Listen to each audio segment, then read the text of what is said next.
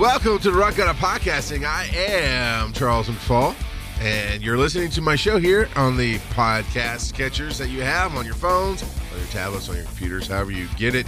And just so you know, there is an accompanying video you're watching uh, right here on YouTube. That is uh, Charles McFall on uh, YouTube.com. I think it's actually YouTube.com forward slash Charles.McFall. But you know what? Just Google it. You'll find it. I'll put a link on the website so you can see it. And if you watch the video, you get a little unrefinement. You get the, the kind of the raw video, but it's done live for Patreon.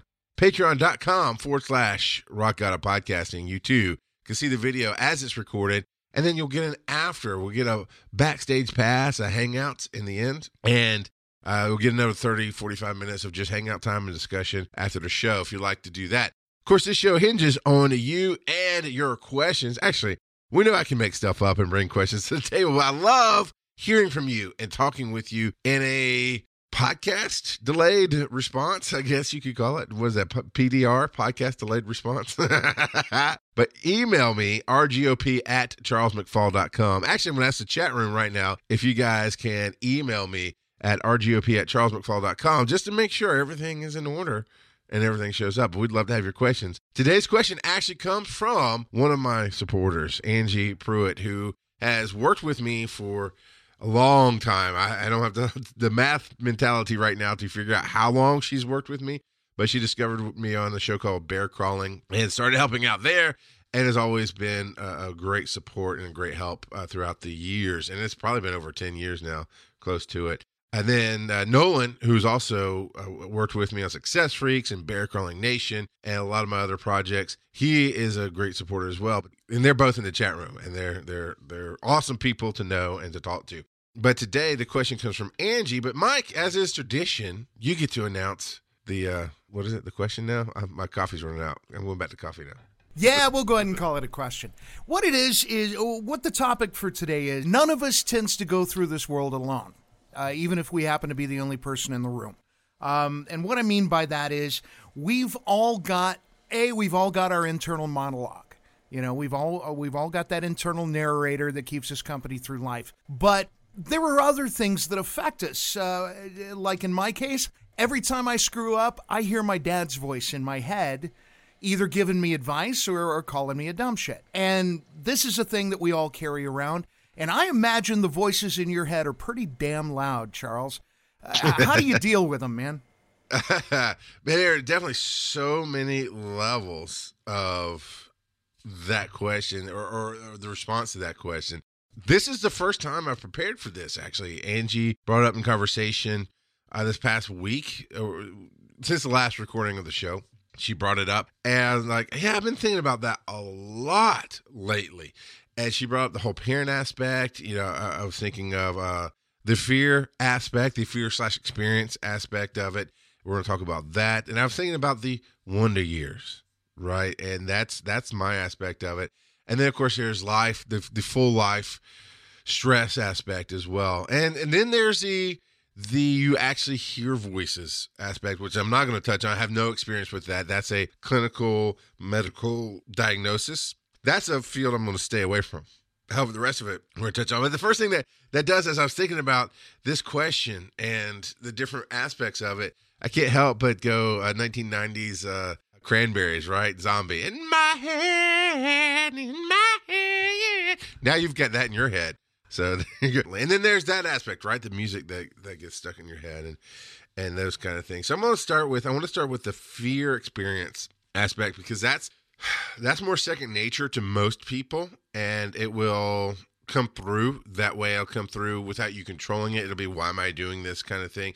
And my major story on that just to be clear that's the aspect of anytime you do something you don't quite understand that that makes you scared or makes you angry or you act in a way that's way too harsh. Now of course there's other things to play into it but like when when my wife Okay, she and I, when we only had Oakland, um, one kid, and he was a mama's boy, he was. She and I had some kind of fight. It was a big one. I, I don't remember the actual fight. What I do remember is she just had enough. She went in the room and locked, and shut the door. And I wasn't going to go after her. You know, we'd already dealt with all that. I was just going to let her cool off. I was pissed off. Well, he's crying and he wants to go to her, and she wouldn't open the door. She wouldn't open the door, and he's just crying. Man, I yelled at her and this and that and the other. And because basically she was punishing him, in my opinion. And of course, it hit my rejection issues. It hit the, my experience slash fear issues. And I didn't talk to her for three days. I mean, seriously, three whole days. We lived in the same house. Didn't say a word to her. It was super serious to me, and it was it, it was an overreaction to her, right?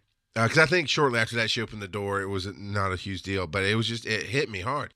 That is a fear experience reaction. That is when you overreact to something because the voice in your head goes, "This is the same thing," and it, it really isn't. It's more of an emotional thing. Then the other side of that fear experience reaction is my story entails a motorcycle.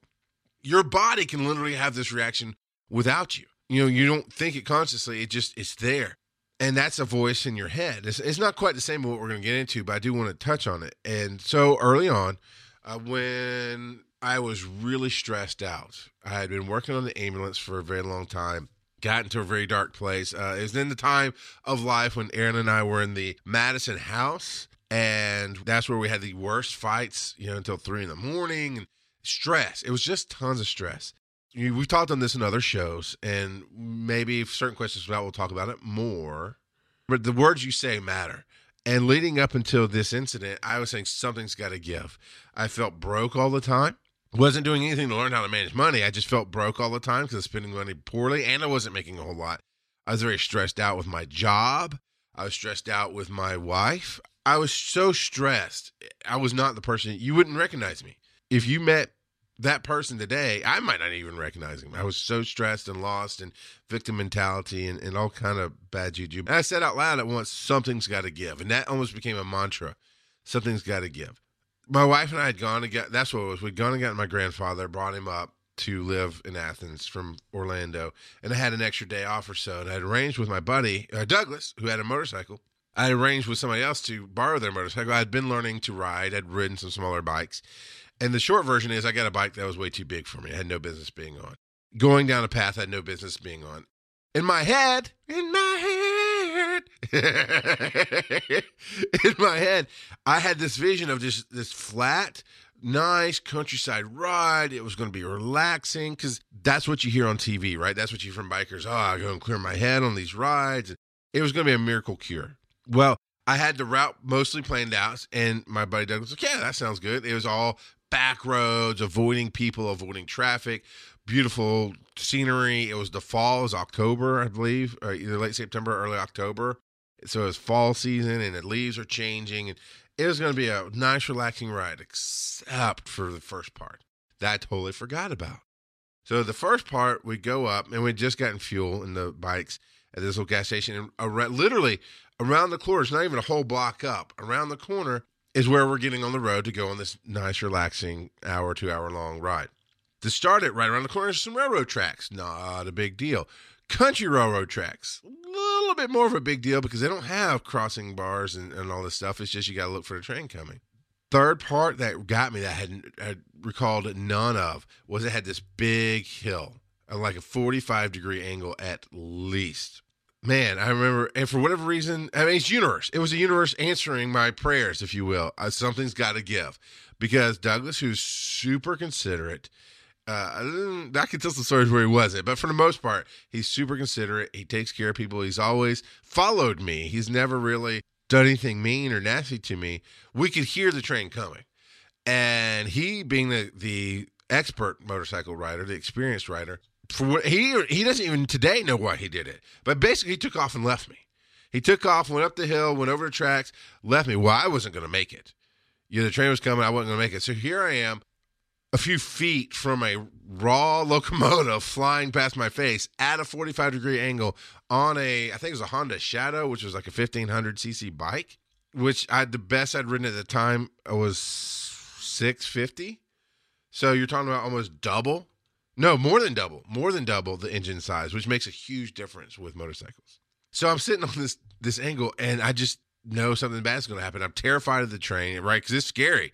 I'm terrified of the bike a little bit. Well, sure enough, soon as the thing goes up, I hit the gas, and because I'm not used to the bike and I don't know what I'm doing on an angle like that, had no business being there. Should have gotten off the bike and just pushed it up the hill, and then got it.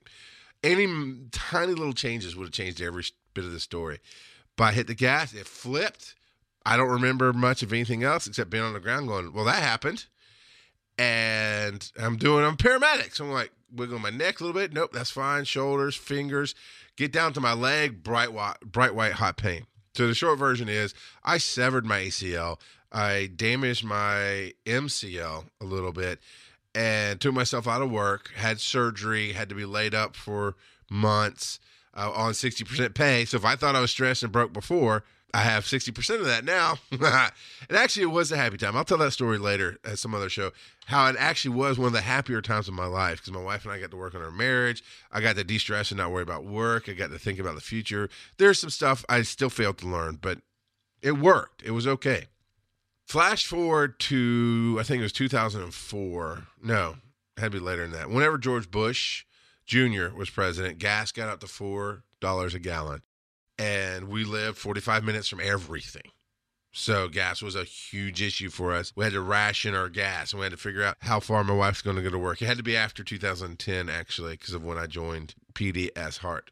So I mean, I'm sorry, 2007. I don't know. Why am I throwing out dates? Nobody gives a crap about the dates, dude. Shut the fuck up and just tell your story.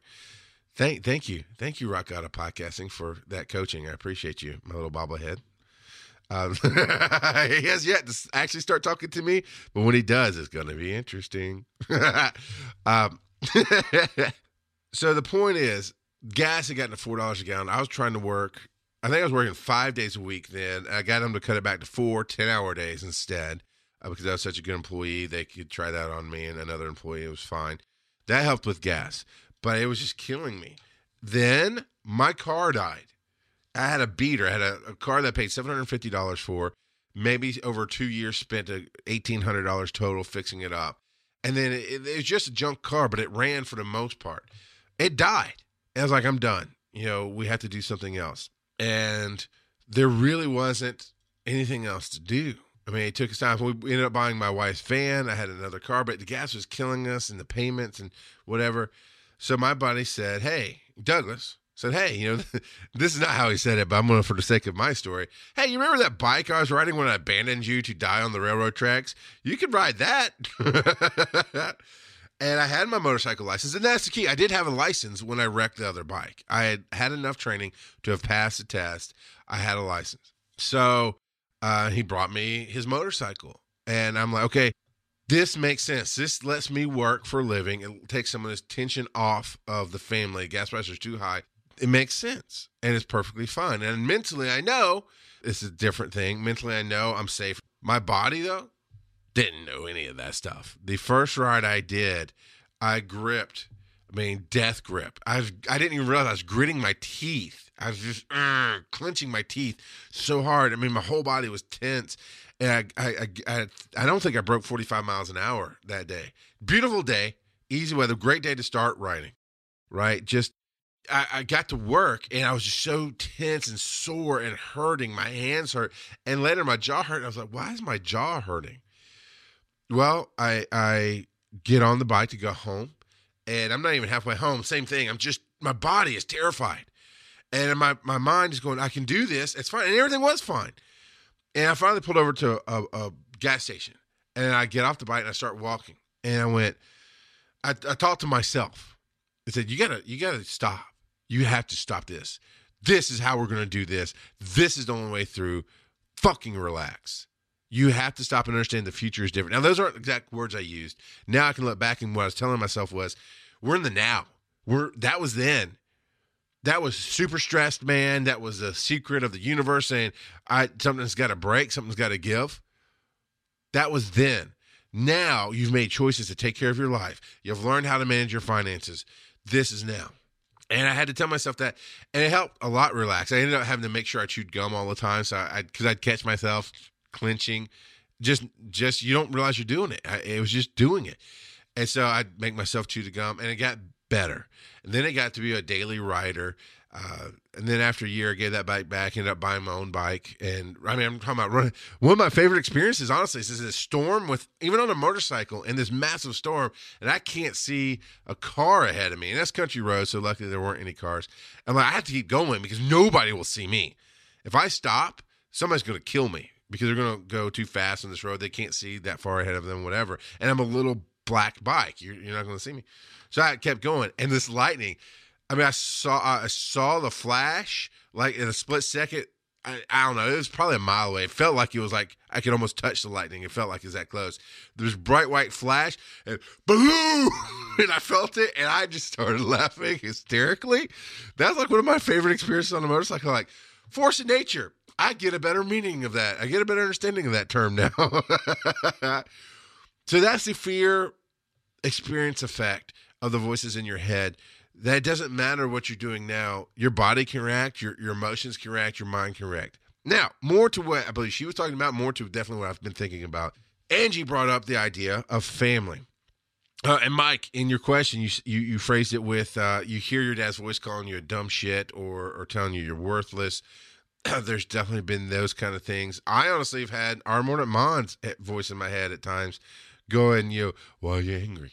You know, you know, and I'm mocking him because it's true. It's so irritating that it's true, but I gotta mock him too at the same time because he was right with this principle of we get angry because of stuff inside of us. If he, oh God, he so pisses me off. He was right. it does, man. I know you listen sometimes. You know it pisses me off how right you were on this. Goes, well, if she took it and it was just somebody else having the problem, and you wrote it down on a piece of paper, you wouldn't be angry. So why are you angry? What is in it that you're angry? And then be always like, shut the fuck up, asshole. and then later, all right, you know, this is mine. Well, I've had that voice. I'd be angry about something. I'm worked up, and I, I hear him sitting at my podcasting table, right there. If you're on the video, it's right there behind me, and we're doing Success Freaks, and I could hear him in my head sitting at this table saying that if if you took yourself out of it, if it was just somebody else, if it was Mikey telling you this story, if it's Angie telling you the story, you personally would not be angry. You would give them advice. You would help them see the way. So why are you angry? And I've had I've I've had I've never had the parent thing uh, because I grew up differently. I grew up very rebellious, I guess, and I, I stuck to some of that truth of I just don't care. Now I'm a human being. I want their approval. It's in me. I wish sometimes I wish I didn't. Sometimes I wish I could just fully be happy with everything I have without their approval. But I am a human being, and in there, deep down, a little bit of me, it, it's down to maybe ten percent. You know, it used to be a hundred percent, and I think it's down to ten percent. But part of me wants to share some of these Rock God shows and going, hey, I know you don't appreciate my delivery. I know I say things differently than you, but I want the one I was thinking about specifically was the Rageaholic show, where I really dove into how that affected me, and it didn't matter what the truth was. It didn't matter the facts, the cold hard facts, or my parents tried to do. What mattered was here's how I felt and what I believed about it going forward, and because it's what I believe, that is what's true. I thought about sharing that show with them so they get a deeper understanding of how much that really impacted me, but I don't. And yes, Chris Wisdom, I said don't. God, I love that people listen. I do. I love you, damn it, Carl. I love Nolan and Angie, Chris. I know there's others out there who listen to Ellie. And I love that you guys call me on my stuff and you're, you're following what I'm saying. But the other day, man, I'm breaking the panel. Chris, what did you did you say not? I'm like, shut up, man. This is not that show. because at some point in your life, when you're preaching something, when you're you're spouting, this is how I want to live. This is a better way to live people will help keep you on that track. Because he didn't do it spitefully. He didn't do it, oh yeah, and throw it in your face, which is still a fine thing to do. Because if you can't live what you preach, why are you preaching it? But he did it in a very helpful way. Uh, and I know for whatever reason, this particular episode, I'm saying it a lot. I'm saying not a lot. And to reiterate, because I'm going to hit this every single time, pretty much, because I imagine there might be new listeners or people who don't get the concept. You can't not do something go not turn off that light. I know, Mike. I know it bugs Mike when I repeat stories, and it should because it bugs the listener. But this is a very, very important principle to me, and I want people to understand. You have to say what you want. So I'm going to try to find the words that are positive. But the reason I refrain from sharing the shows with my parents, I still believe that they are unable to hear what I want them to hear in it so that we can talk or we can mend or we can uh, get approval or we can connect in some way, I believe they will hear it in how most people hear it, and and more so in parents.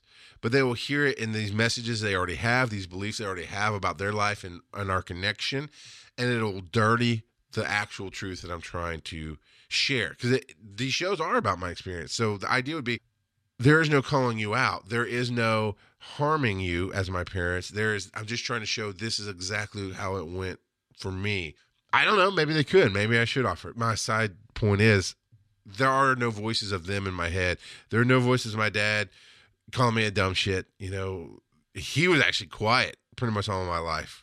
Uh, there are times when he told me he's proud of me. There's definitely he's made that effort. There are times we share a passion of, of movies or those kind of things. Uh, we went to see Rogue One together, which was amazing. He he never wants me to go to a movie. I mean, I say never. He never asks me to a movie to say, "Hey, would you drive to Athens and, and come see a movie with me?" Uh, he always says, "Have you seen it?" Would you know? When we talk about it and those kind of things. But he specifically said, "Hey, Rogue One's coming out. I want you to go with me." I'm like, "Hell yeah, I'll do that. I'll make a I'll make a trip for that." So that was really cool. My mom, I always heard her. Now, again, this could be untruthful, unfactual.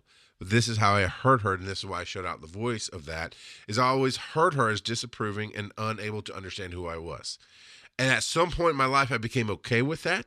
And at some point in my life, I said I, I have zero need of that. So I was able to say, it doesn't matter. It has zero meaning. I'm trying, Chris. I'm trying. It has zero meaning that you disapprove because until we connect, until we get a thing that says you understand and you approve, you approve, you approve, and you've I've you've earned my respect to say something about my life, it has zero matter. Honestly, I know there's still tons of politics stuff coming up. Donald Trump himself could say some crap about my show. I don't care. Actually, I'd welcome that because then a million people would freaking check out my show to either hate it or love it. But as far as my life goes, he has nothing to me. He is nothing to me. He has earned no place in my life to say something. And that, Mike, mark that one down. That is a whole show in itself. That's maybe voices part two. Who's earned a right to be a voice in your head? Who's earned a right to say something about your life? So Angie and Mike have varying approval, voice, parental things going on. And that can be easily affected, like I was talking about with our morning mind. That can definitely, it's you, right? It's always you. It's you telling yourself these things, but you hear it in this voice of me Mima wouldn't approve or or my dad hated this or you know you, you get that because as human beings we do want that approval and these people are the most influential in our lives until we become the most influential in our lives side note i'm trying to make my kids most influential in their lives as early as i can i'm trying i understand how much power i do wield well as much as we can understand the power of god okay now oh you call yourself god well to a to a kid who doesn't understand the concept of god yeah I'm God in their life. I am the one who comes in and makes things happen behind the scenes. I'm the one who protects them. I am the one who answers their little prayers when they say, I'm hungry. I need more clothes. Can you take me this place? Am I the religious God of their lives? No. I try to teach them their own faith. I try to teach them about bigger things in life, but in a allegorical kind of way. I I am. So I as the major influence in their life, along with their mother, of course, I try to teach them to be the influence in their life, to be the one that they trust, to learn from me, to uh, let me guide them, to understand I'm going to make mistakes, to understand that I am not their life. And I said, not yes, but I am not their life. They are their life. That's what I try to teach here, but that's absolutely what I try to infuse into my kids. And in order to get past it, if it's a good thing for you, if it's a good thing that your your father's in there saying, "Hey, that that'd be a great thing for you to do." If it's a good thing that your brother's in there going, "Go for it," or you know whatever, that's fine. That's still you, but that's encouragement. Some people have that in their lives. Some people don't. None of it matters because it's still you, and you've got to believe in you. And if if it's Mike specifically, it, I, I don't believe you do, but if you do, you already know this. If it's your dad keeping you down, it's you keeping you down through his voice. And you, we can find a way to get past that. So I think a lot of people definitely have that experience. Uh, that goes, I mean, honestly, all this could be fear slash experience so far. Also, I wish I had a story of saying somebody going, I believe you. You know what? I kind of do. My wife, my wife believes in me, even when she doesn't understand what I do. My wife believes in me. There was a situation recently that came up that I wanted to throw this story down. However, I handle my business and I, I try to tackle an issue head on instead of fighting an issue. And I wanted to go to this person. you don't have the years of experience to talk to me the way you're talking to me. You don't have the years of experience of being standing there with your wife, the love of your life, angry. She's so angry she's crying and pointing at your studio saying you spend more time with fucking strangers than you do with her. That you spend more of your life with people who will never give a damn about you than you do with her. You don't have that experience and guess what I do? And it's a learning experience. It changed the path. But even in those moments with her, she still supported me. She still tried to believe in what I believed in, tried to see what was going on as she could. As I changed my behavior, as I included her more into my world, as I made her more of a partner as she rightfully should be, it became more and more supportive, more and more belief to where I do have that voice of if I doubt I belong somewhere, she's right there going, kick ass and take names. That's the voice in my head as far as family goes. Now, beyond that, there is the Wonder Years, and this is the one, and of course we'll get to the music too. But this is the one that I live out. Now, if you've never seen Wonder Years, you should Google it. I imagine there's some clips on TV or on TV on, on YouTube somewhere. I, I don't know if Hulu or anybody has it, maybe, but you should check it out just for this reference if you have no idea what I'm talking about. But in the Wonder Years, I believe it's Bob Saget actually does the voiceover. I can't remember correctly, but it was I can't remember the actor's name either. He's been a bunch of stuff, but as a kid, right, is going through what I guess is deemed a Wonder Years. What is that, preteen to teen age years type of deal? Who cares what the show is about? The point is, the entire time he has an adult voice narrating in his head. So you're watching the kid do some things, and then you hear his thoughts, basically. That's me constantly. My head is never, ever quiet. I'm usually thinking about three things at once. I'm always talking to myself, always talking to myself. It's just who I am. There's no quiet. The only time it gets quiet is sleep. If I get good sleep, of course, everything shuts down. All of me goes to sleep. That's good. But even this morning, I, my daughter woke me up right before my wife's supposed to get up with the boys. Something was going on with her leg. She was upset. So I got her some medicine. Then I ended up just getting up with the boys and, and so on. So when I came to lay back down to go to bed, the inner me is awake and it, it's talking about different scenarios. It's talking about uh, something maybe I'll share in the after here, but it's talking to me. And the, the outside me is going, shut up, shut up. I'm trying to sleep. So I've learned to, it's probably honestly meditation techniques. It's just stuff I've, I've just tried, but I've learned some little methods to help quiet, to, to come to agreement. Let's both go to sleep. Let's just chill out.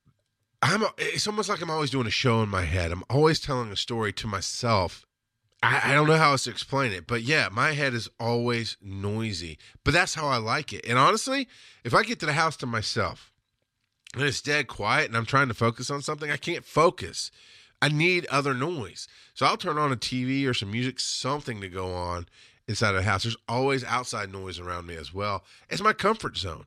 It is where I'm comfortable. When I sleep, we have a box fan that we keep loud. That's white noise, but it's very difficult to sleep without it. You know, I when it's quite when the power goes off, I wake up because I hear everything. That's part of why I was a decent paramedic, or actually I was a really good paramedic. But part of the reason was because I could hear everything. I could hear the tones drop. I could hear the radio call. I could go back to sleep if it wasn't for me. But I do hear everything. As a parent, the kids now all come to me because I would jump up with them because I would hear them crying in their room across the hall when my wife didn't hear it. It's just a thing. I have good hearing. So when it's quiet, it, I hear everything. I hear the silence, which might be weird to some people, but I do hear the silence. That's why I hate balloons. You can't hear balloons. Try this. Try this. I, fucking hate balloons. It is not a fear thing. It's oh they scare. No, it's like they're they're abhorrent to nature. Take a balloon and hold it up to your ear. There's literally nothing. I mean, it pulls sound. There's nothing in it. Now, if you rub the balloon, it'll make sound, whatever. But if you hold it, if you're quiet and focus, you can hear the silence. You can hear there's an atmosphere. There's it's hard to, to to explain it for people who don't have the ears that I hear and uh, haven't thought about as much as I've thought about it. But if you listen to a balloon, there's no atmosphere. There's nothing. And it really freaks me out. It's like that's that's just that's not right. Something's weird there. It's not right. So I, do. I hate balloons. Uh, now I hate them for a second reason too. Is those latex balloons, the regular dollar store ones you get that you blow up with your mouth, or you can't put helium or whatever, but the ones that pop super easy, they are dangerous. And I learned a lot about those in EMT and paramedic school, and my kids aren't allowed to have those uh, because the fear the fear of balloon got put in me. Is if it's true though, kid uh, let babies bite everything. If a baby bites a balloon, the pressure can rip their not rip their face off, but it can cut them bad. It can rip things. It can damage kids. Just like if a tire explodes, it can really maim a, an adult. Uh, it's a much smaller scale of that. So my kids are only allowed to have mylar. Yeah, and I just, I just, I don't know. Plus, there's the if they're helium, they get caught in the ceiling fan. Raise your hand if you ever had that happen as a kid. yeah, you driving in the car listening to my show, raise your hand. You got two. One can drive, one can raise your hand. You know you did it. But I've I've had to fix ceiling fans as a teenager and a kid because stuff got caught in them like that. It, it's no good can come from balloons. That's what I'm saying. There are stories that can never be shared, and that was a very very hard concept for me to come to understand. That there are some stories in life, some experiences that will ultimately never be shared because you're the only one it was meant for. And I think that being able to share it with myself, being able to at least tell the audience of me the story. I mean, there's a story that I do share with my wife that we've never told anybody else that you guys probably wouldn't think was as funny or as cute as we did. There's actually two of those stories that if you seriously want to know, and after you have to be a patron because this is a story that the general public does not want to hear. But if, as a patron, as a, a member who supports what I do, if you really want to know, I'll share them because I am a no holds barred guy. But I'm telling you, you're just gonna show things that you might not want to know. That's all I'm saying. There's some experiences and some stories that probably will never be shared. And to be able to share that with myself, to be able to do that is is very helpful for me. I, I've had a voice in my head as long as I can remember myself. I've always thought to myself, I, I I've had a great imagination and always been able to put stories together to see possible futures, those kind of things. And I think I'm a visionary as well. I, I have no prophet kind of thing. I don't know if I believe in prophecy. I, I I have no idea about any of that. No real concept of any truth that might be in prophecy. We had the How I've Been reality show. And I don't even know what to tell you about that. About having the mo- I had a moment the other day. Honestly, I had a moment the other day. If you haven't listened, go listen to uh, Bending Reality or Shaping the Universe of Your Will. I'm not. I can't remember exactly what the title was there, but it's on the website, uh, rockgodofpodcasting.com but I had a moment the other day where it's these things where you have a dream and and they file away in my brain and then ultimately it's just a moment and then ultimately the moment hits in life and it's I've just taken it as a confirmation of you're on the right path. You're getting where you're going to go. I have actually some deeper thoughts on it that we might do a, a bending the universe part 2 show at some point but it's it's just a moment. I had one the other day where I'm sitting in a very specific angle, looking at something very specific on a computer screen, and there's a larger screen, having to be the movie theater, and this was going on, and everything is. It's like when you do a puzzle, or when something lines up just right on TV and goes ding, and it just freezes for a second and moves on. That's what the moments are for me. But that's that's a whole separate note. But I, I, I do believe I'm a visionary that I can see possibilities. I can see a better future. I can see where we want to go, what the next 10 steps are, and where we're going. Angie can tell you because she, I think, in this group, she's the longest has been with me. And Hugh, my buddy Hugh Four, who still is a bastard and has not given me a question yet, and I'm gonna force him into that soon. When I first started doing bear crawling, he used to tell me, "Stop putting the cart before the horse, man. You got to slow down." Because I was even at that point at a eight listener download, had eight people listening. I was like, "Man, I'm gonna be on." The only outlet we knew at the time was Sirius satellite radio. I'm going to be on Sirius Satellite Radio. I'm going to be touching the world. I'm going to get big distribution. And said, "Oh, you know, slow down." All I could see was what we're doing right then. And there were definitely times, even with Angie, that I said, "You just have to trust." I know you can't see what I'm doing. You can't see what I see, but you have to trust me. And she did.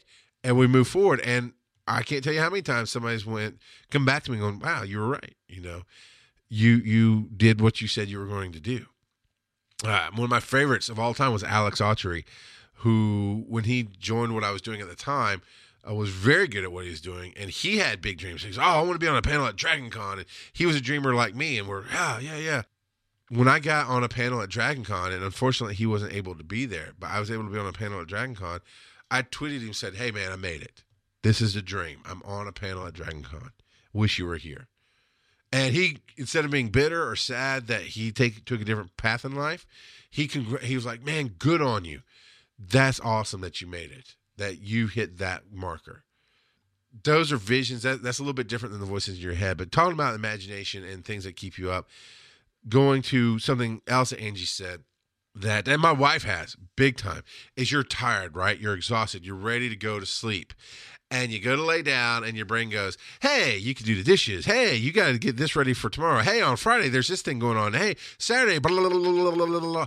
and your brain is going crazy right it's telling yourself a whole lot of things and side note Fuck you, Angie, because in the chat room she says, note to self, bring large bag of balloons to Charles's house the next time you visit. Oh, you're such an asshole. These are the people that love me, everybody. I'm just saying. so, but eh, people have that moment of, oh, my brain is too busy, too wired, right? You're too wired to sleep. You're physically exhausted, but you've got to wind it down. There is that. You've got to bring your brain down. I have that in a major way sometimes, except it is in the visionary way. It's it's usually not about like with my wife she'll literally go, "Oh man, okay, so tomorrow I have to get up and take the boys to school, but then I've got this thing I have to do, and then this thing, and this thing, and this," and her brain is telling her to get up and go do it, and it's just going crazy, and she has a hard time relaxing. So she'll talk to me for a while, even when I'm exhausted. Sometimes she'll just talk herself to sleep, and that helps. It helps for her to do that. Uh, those kind of things. I don't know what Angie does. She she's talking about uh, some children she knows you have that. And and actually i forgot to take the opportunity to ask my kids if they ever have that because that would definitely be interesting. If they talk to themselves in their head or if they have thoughts that keep them up at night those kind of things. Um, with me it's always about the possibilities what can come. And i, I can't help it. I, I, know that's a not I, I need to find another way to say that but i feel like i have no control over it. Like my brain just goes Right. So this one story I have, I was I was really pushing hard to start a band. Uh, well, I was in a band. I, I was trying to re- refine my music skills. I was trying to refine my voice and and, and work hard at making this music because I didn't even know about podcasting then. I just knew music and I had to communicate to the world. And I still love music. And if you can communicate through music, it's you're a magician in a way. I mean, you really are. You're you're singing spells and and doing amazing things in lives, and because music can can change everything. The right music can change it from sad to happy. The the right music can heal you. Not. I avoid talking about actual physical healing. Okay, that's a discussion I still don't. I still have no idea what I believe on it. I'm talking about it can help you on the inside. Music is, is magic. And that was what I was working towards because it's all I knew and I had this opportunity to meet a band that I really enjoy called Third Day. And this is still they were medium sized. They were they were on tours around the country, but I think they were opening for other Christian bands and so on and so forth. And I had a plan. I'm going to drive to Roswell, wherever it was they were doing this signing, and I was going to ask them to dinner. And I had about $150 that my wife begrudgingly said yes to because she again supported me. She knew it was a dumb idea, but I was going to take them out to dinner and pick their brain about the business, about how to to work things. Now, here's the truth of the matter: is I didn't think through any of that. But the reality, what happened in the end was I didn't ask them. I asked their manager because I knew it was the wrong thing to do inside of myself. I still tried to push it. Of course, the manager said no, and I let it go. And I moved on because I knew something was wrong. It was un- incorrect for me to do the path that I was trying to get on. But here's about the voice in your head. The night before, and even two nights before, when I lay down to go to sleep, I start hearing their songs. I start thinking about all the possibilities of what could happen to the greatness of they really love what I do and they think I'm amazing. And now I get a foot in to really chase this path down because that is always possible. I've always believed I was great, even when I was horrible. I was always believing I was great. And the truth is, when you go and you do meet the right people, doors can be opened for you. I've opened many a door for people in the podcasting to help them get to better places. Uh, you know, with Nolan, I've been able to, thankfully, because I try to promise this to all my people that I will help you as much as I can. And when I say my people, I mean the people who believe in me, who say, I want to help you with what you're doing. And I'll say, Great, I can't pay you right now, but what I can do is throw you at anybody that comes along.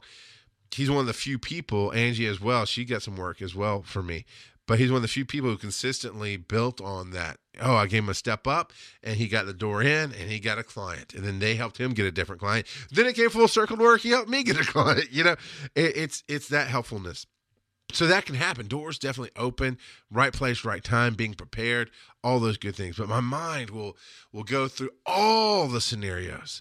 And the thing is, I know all of them can be real, even the bad ones. So either get hyped up on the excitement of the the good one or I get bummed out on the bad one. I can't go to sleep.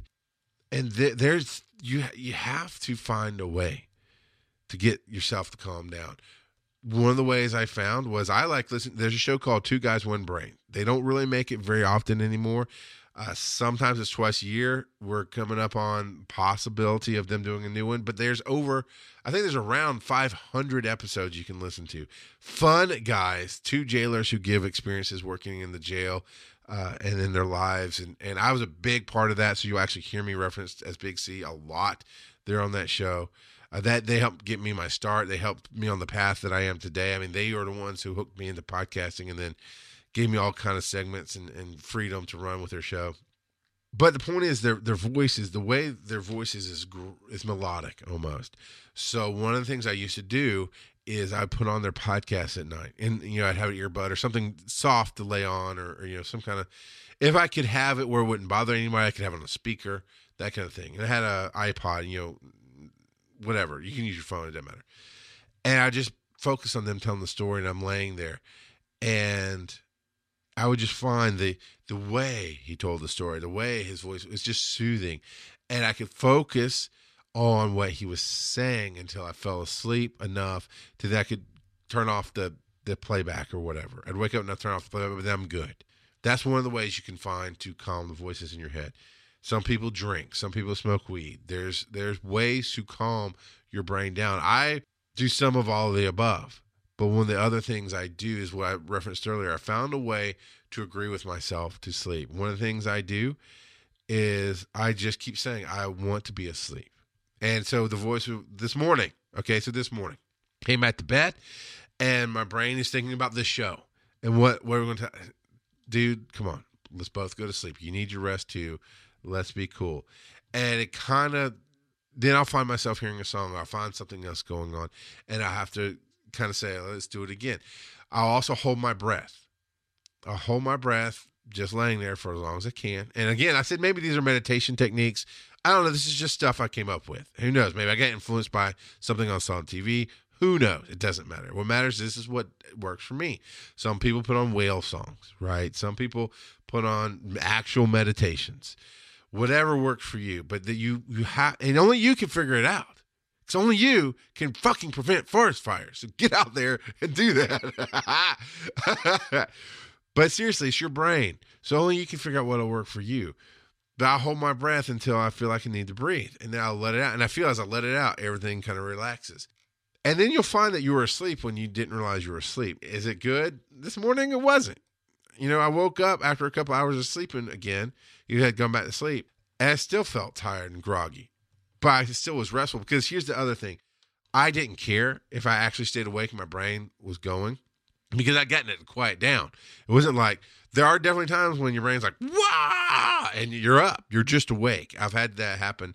For one reason, there's a trigger. If I hear my wife's asleep, uh, her deep breathing or whatever, sometimes my brain will light up going, okay, let's go do something. She's asleep. I'm like, but it's two o'clock in the morning. You know, that worked when it was 10 o'clock at night and she was exhausted and I'd put her to bed and be back up by 1030 basically at night to go work and work on things and do things until one, two o'clock in the morning. But there's a trigger in my head sometimes if I hear her sleeping, it tries to wake up. But there's this moment like today where I was resting enough, my body was resting, even if my brain was quieter but still going. I said, you know what? I don't care. I'd rather spend two hours here getting more rest than if I were up watching TV or playing a game or doing anything else. And I know I have to work tonight. I've got a gig going on tonight. So there's there's that voice of what's going on in your life, what's the business of it, and one way definitely okay, you know, to wrap this up, to wrap this up, because I know I'm coming up on on the the hangout time, and I like I like the hangout time for sure. If you have any of these, you you figure out how to deal with it. And again, I'm the medical diagnosis of actually hearing voices of have split personalities of that's medical, that's for somebody else to help you with. I have zero qualifications and zero backing to help you with that at all. So my advice is find help. Find a way to get help with that. But if you talk to yourself all the time, embrace it. Do you. Be your show because that's my sounding board sometimes. Now it's never I've seen it, you know, there's a TV show called Herman's Head, right? Uh, from the early 90s, late 80s, I think it was, that had much like okay, the the more recent version would be Inside Out by Disney. But it's anger is one character and sorrow is one character and joy is one character and worry, you know. It's never like that for me. It might be for some people. I've seen uh, my favorite reference is old Droopy cartoons, right? Where the, the good dog appears, the angel dog appears on one shoulder, going, You should do this. And the devil dog appears, But you should do this. For me, it's never been good or bad either. It is just a sounding board. It is sharing a world with the only person who can understand that world because some experiences are unable to be shared. So if that's you, embrace it, figure out what works for you. If it's the parents, if it's a negative voice in your head, somebody always yelling at you, understand that's you using their voice. That is their message, yes. And that is what has gotten into you. But with the, that idea I keep bringing up on the show, it's a technique. The technique I bring up on the show. What's your earliest memory? How does it make you feel right now? What does that tell you as an adult? That will help you deal with those voices, the negative ones. If it's a good one, if it's if it's your mom and all she ever did was believe in you. There's a story I heard Barbara Beach tell one time where her parents always told her she was exceptional, she was outstanding, she could do anything, and she believed it. And that's how she sees life, and nothing can conquer her. It wasn't until she was an adult and I guess got some stuff from her parents. I, I don't remember how it came out, but turned out she was just an average student. She was getting C's and B's, but they were telling her, they never said you're an A student. They said you're outstanding, you're exceptional, you can do anything you want. And that's the message she got. And she thought she was a, a, exceptional. And then when she looked back, she found out she was average. and she's like, well, it doesn't matter now because I believed that and I became that. That's a good parental voice, right? That's a good, encouraging voice. Some people have that, and that's fine. And maybe, maybe if you have that voice saying, "Hey, don't don't do that," "Hey, Mama wouldn't approve," maybe it's really you and your voice using a way that you'll listen to, saying, "Maybe you should rethink that step. Maybe you should take a breath," and that's fine too. Then if it's the the visionary voices, if it's the too busy to sleep voices. You got to figure out a way to de stress. You have to figure out a way to let it go. That's something I've worked on with my wife for a very long time. Is even before kids, it would be I gotta do this, gotta do this, gotta do, and there would come a time in our life, and it's gotten less and less. So because it's working, I'm working on it, and it's taking, it's working. There's dishes, there's there's laundry, there's this, there's this, but you've been gone all day working on this other stuff, dealing with family, whatever, but it, will just pile up more tomorrow. It doesn't. There's always something tomorrow. There's always something tomorrow. I've got clients who need stuff done. Some of them need it done right now. Some of it need it done on time frame. And if I do it all right now and my work's done, I can sleep. There's always going to be something tomorrow to come in. You have to learn to say the sun also rises. Tomorrow always comes. If it doesn't, you didn't need to do it anyway because you're dead. It doesn't matter. so you have to find a way to go. Okay, psh, work will always be work. The only way I can phrase it is remove care. Who gives a shit? Stop caring. I started being a much better person when left work at work. Oh, you know, there's this stress, there's this. Yeah, and either I'll have a job or I won't. Either I'll have a job or I'll be looking for a job. Okay, that's reality. Yeah, that's reality. You go in tomorrow, you do a good job. Okay. You go in tomorrow, they've shut the doors. Well, you're looking for a job. Just do the best you can in the moment you're in. Jim Swilley calls it being in the now, being here right now. And that helps me pull back from the future. I'm always thinking about the future, always thinking about what can happen, what should happen. Some people are thinking about the past. Some people are thinking about what they need to do. in those voices. Be here now. My wife now sits down after 10 o'clock at night. That's pretty much her time. She'll sit down and we'll watch a show or two. We'll hang out some nights. She's like, I'm with you. And we'll, we'll do stupid TV until late. Can I always call it stupid TV because we probably should have gone to bed a good hour before we did. Uh, then there's nights like last night where we do one thing and she's all right, I'm tapped out. I'm ready to go to bed. All right, let's do that. It helps her relax on a daily basis. It still hasn't helped her mindset because she has to deal with that. But when I think about, when I start thinking about possibilities, I go, eh, that day will come. And I try to relax and let it go. You do, if you can remove stress, if you can remove these things out of your life, the things you're holding on to that make it feel rushed and important, it will help calm your brain down. You got kids, my kids last night uh, went to, they're in 4 H and there's a speech competition and they don't sweat it too much. They're my kids, and I definitely worked with them and gave them practice and helped and those kind of things.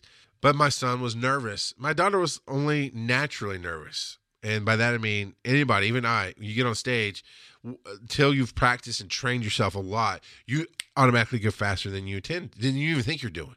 You start.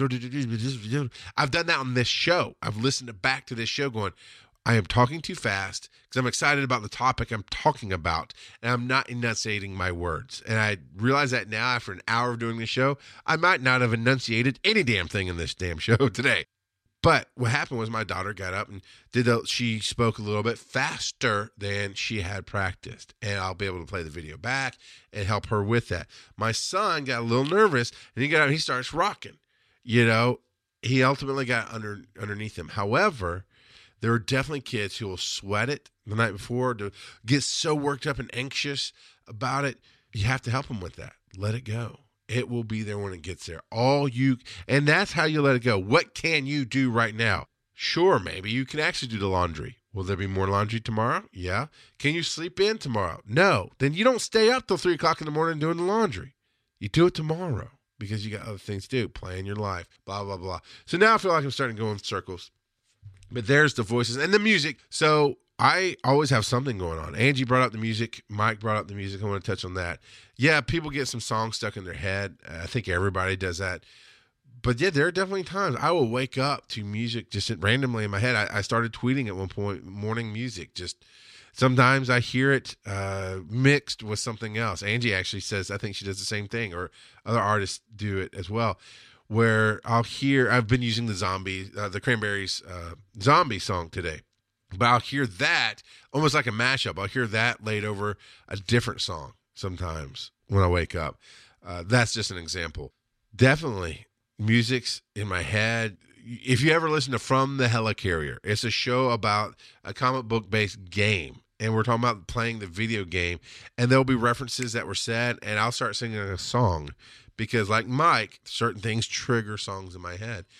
And I find that to be a very joyful experience, honestly. I find that to be fun, uh, especially with people who get it, like Brian Ibbott, who was my host on that show, who uh, I'm not sure if he's a musician himself. I mean, I know he's into it, but he's definitely way into music. And when he could get the reference and, and, laugh, that was always fun. So, or he'd come up with a better reference or a different one. That was always fun. That that I enjoy very much. But definitely, if there's a song on the radio, maybe I'm hearing that, but there's definitely times when I'm just hearing other songs. And I got to tell you, sometimes it affects my work, but I am always thinking about three things at once. And the boys last night, uh, Klotz and Wisdom gave me grief on Breaking the Panel because, oh, you never listened to us. Because there was a conversation I just do not recall. I have zero recollection of it. Sorry, it happened. I do a million shows. you know, a lot of times if I've had a conversation with somebody I, if they give me clues to what we talked about, I can go, oh, yeah, sorry. Yeah, I do remember that now. I don't recall that one at all. And it, it, it's a fun moment, and they were giving me grief. But the reality is, I was probably working on something else when we talked about it and went, oh, okay. Because the reality was, it wasn't that important to me. And it wasn't about them, it was about TV thing we're talking about. So you go listen to that show, Breaking the Panel. That episode's coming out uh, this weekend, so you can listen to it there. Actually, ah, by the time this show releases, I just goofed myself. By the time Rock God releases, uh, that show will have been out for a week or two. So there you go. I don't even know what episode it is. Go find it. So that's going to be it for today. I hope uh, that touched on a few things. I definitely shared a few stories. Nothing's wrong. There's nothing wrong with any of that. If it keeps you awake, fix it. If it makes you feel bad, fix it. But that's going to be true for any advice I give.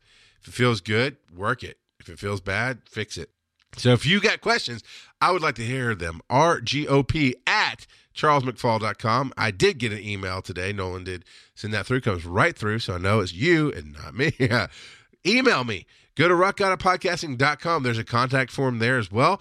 As SpeakPipe is on the side, you can click SpeakPipe, leave your message. Say, hey, this is what I'd like to ask you. That'd be awesome. Facebook.com forward slash Rock Podcasting. Twitter's at Rock God of Pod. I love your questions. I want to hear more about what's going on in your life and how we can do that. And Mike is trying to build up. Uh, I think we're going to maybe try to do it on episode 50. We just hit 30 uh, the other day. And we're going to, for episode, we'd like a rapid fire show and a drinking game. If there's something I say all the time, that's what a drinking game is. Take a shot, you know, type of deal. And then the rapid fire, where it's just live, right? I'll do it live. I'll do it live publicly.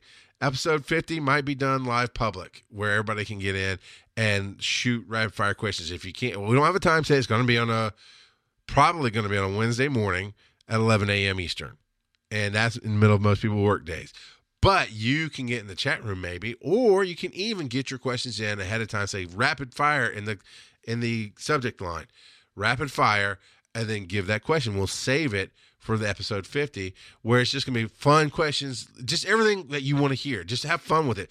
Be there interact let's have some fun. So that's going to be it for today. Oh patreon i know i hit it earlier but i want to say it again. Patreon.com forward slash rock god of podcasting.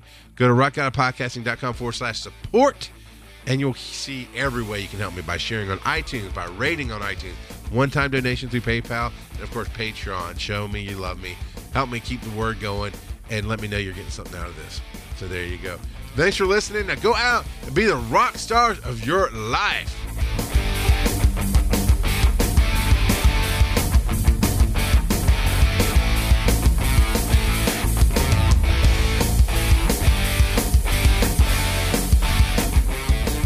Okay, podcasters and YouTubers. My name is Mike Woodard, otherwise known as producer slash audio engineer for the Rock God of Podcasting. Look, you know you're producing amazing content, but is your audio game as tight as it needs to be? If you need to level up the overall sound of your show, I'm your guy. If you need a kick ass intro for your show, I'm your guy. If you hate the sound of your own voice and just need someone to handle your voiceover narration, I'm your guy. Need music beds? Need sound effects? Just go to mike at mikeatthemic.com. Check out my demos and take a look at my rates. You can sound better than you do, and I can help. Mike at themic.com.